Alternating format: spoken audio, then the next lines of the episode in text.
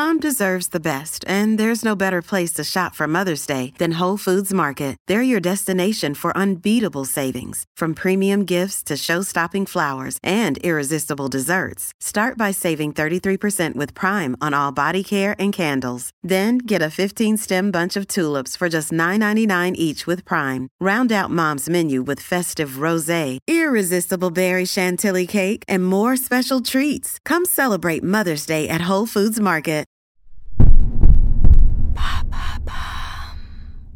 Les Français consomment-ils trop d'alcool? Merci d'avoir posé la question. Vin, kir, pastis ou calva, la France est mondialement connue pour sa production d'alcool. Il accompagne souvent nos fêtes et parfois nos repas, mais attention à ne pas abuser de la bouteille. D'après une enquête de Santé publique France publiée en 2019, près d'un quart des Français dépassent les recommandations liées à la consommation d'alcool. En effet, il est conseillé de ne pas boire plus de 2 verres par jour, pas plus de 10 par semaine et pas plus de 5 jours d'affilée. Les fêtes de fin d'année vont parfois de pair avec les excès, alors au mois de janvier, certains se sont lancés le défi du Dry January, qui consiste à ne pas boire une goutte d'alcool pendant tout le mois de janvier. Est-ce que c'est propre à la France? Eh bien non, ce défi n'est pas français.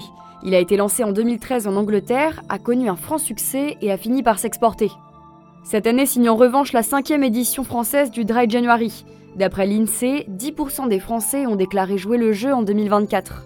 Ce sont des chiffres très prometteurs, tandis que la France a le triste titre d'être dans le top 10 des pays les plus consommateurs d'alcool en Europe, d'après l'OMS en 2021.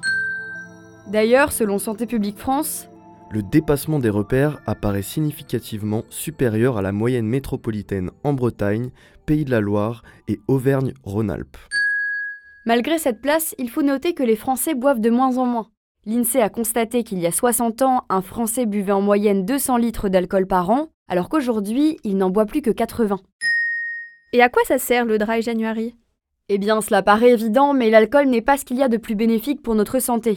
D'après l'INSERM, l'Institut national de la santé et de la recherche médicale, l'alcool est la deuxième cause de mortalité prématurée en France. Elle contribue de façon directe ou indirecte à 11% des décès masculins et à 4% des décès féminins. Dans le cadre d'une étude, l'Université de Sussex en Angleterre a suivi 800 personnes ayant participé au Dry January. Après seulement un mois d'arrêt d'alcool, l'étude constate que plus de la moitié des participants ont perdu du poids, ont une meilleure concentration au quotidien ou encore une amélioration de leur qualité de peau. En plus, près de 90% d'entre eux disent avoir fait des économies. Au-delà de l'aspect santé qui bien sûr n'est pas négligeable, ne plus boire d'alcool pendant un mois permet de déconstruire et de questionner ses habitudes de consommation. L'idée, ce n'est pas de changer complètement ses habitudes au quotidien durant le mois de janvier, c'est se prouver que c'est possible d'aller au bar et de prendre une boisson sans alcool, ou encore de faire la fête avec des amis sans boire, et de passer un aussi bon moment. D'après la plateforme dédiée au défi, la première étude de l'université de Sussex constate que 6 mois après la fin du Dry January, 7 personnes sur 10 consomment moins d'alcool qu'avant. Est-ce qu'il y a des alternatives?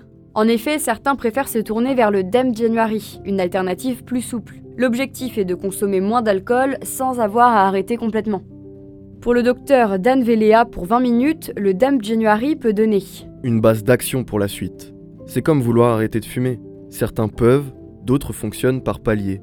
Et si on offre à cela la possibilité par exemple de réduire de moitié leur consommation, c'est déjà très bien. Diminuer sa consommation, même modestement, présente des effets bénéfiques pour la santé.